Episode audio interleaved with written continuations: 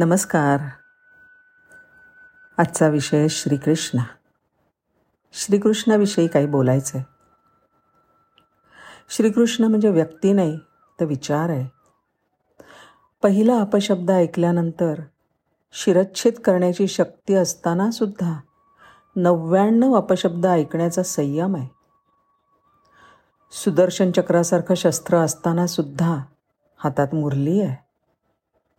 द्वारकानगरीसारखं वैभव असताना देखील सुदाम्यासारखा मित्र आहे.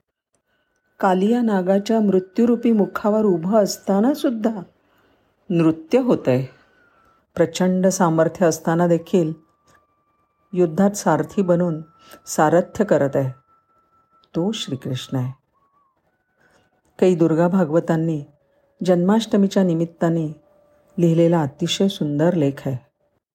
त्या लिहितात कृष्णा तुला कसलं संबोधन लावायचं? तू आकाशासारखं वाटतोस मला. आकाश कसं? सतत माथ्यावर असतं. आपण जिथे जाऊ तिथे सोबत करतं. पण त्याचा निळा रंग बोटावर नाही घेता येत. खरं म्हणजे तुझं नाव घेतल्यावर तू मानवी रूपात डोळ्यासमोर येतच नाहीस. आधी येते ती आकाशाची गडद निळाई. आणि मग त्या मागोमाग लहरत येतं एक मोरपीस तुझं मोरपीस तुझ्या इतका मानवी जीवनात मिसळलेला कुठलाच देव नाही बघ. प्रत्येक नातं तू समरसून जगलास. आणि वेळ येताच ते नातं त्यागून मोकळाही झालास.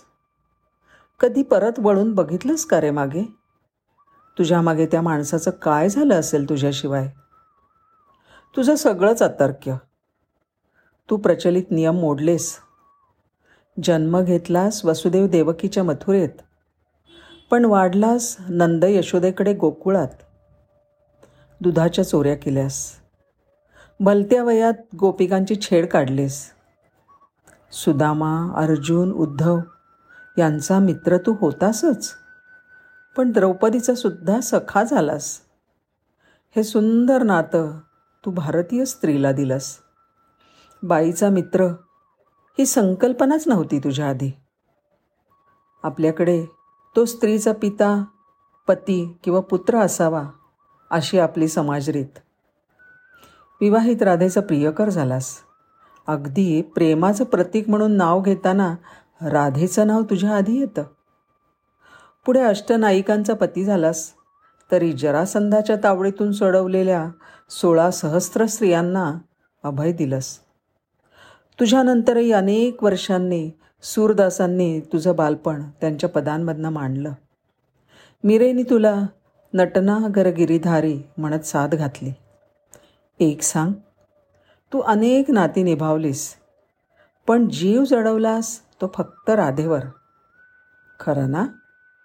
गोकुळ सोडल्यावर परत तू बासरी वाजवल्याचे उल्लेख कुठेच आढळत नाहीत. गीतेमध्ये यदा यदा हि धर्मस्य म्हणत तू परत येण्याचं वचन दिलंयस. पण आता युद्धासाठी नको येऊस आम्ही माणसं म्हणजे एक एक बेट झालो आहे यावर नात्यांचे पूल बांधायला ये. आणि हो येताना रुक्मिणीला नाही आणलंस तरी चालेल. पण राधिकेला सोबत घेऊन ये. म्हणजे तुझी बासरी ऐकायला मिळेल. कृष्णा पुन्हा एकदा बासरीत सूर भरायला ये.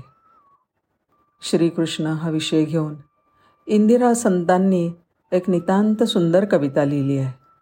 शेला. त्या लिहितात अलवार वाजवित वेणू तो स्वप्न फुलांवर आला. अलवार वाजवित वेणू तो स्वप्न फुलांवर आला. अन रंग सावळा माझ्या डोळ्यांवर सोडून गेला. क्षितिजावर निळसर रेघा गोंदून जराशा हलक्या सांजेचे लेवन पंख तो कृष्ण किनारी आला. मी तिथेच होते तेव्हा थांबले मंदिरापाशी. मी तिथेच होते तेव्हा थांबले मंदिरापाशी.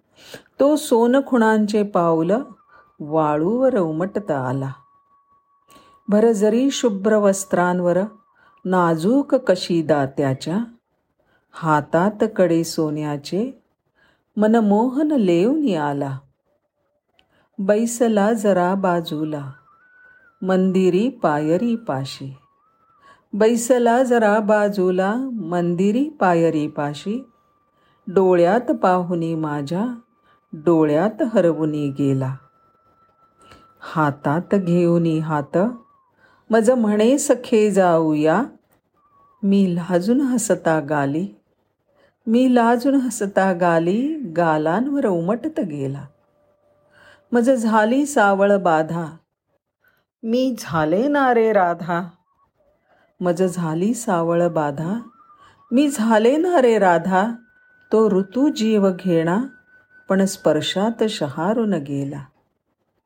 ती श्याम निळाई ल्याली. वेगळीच होती सांज.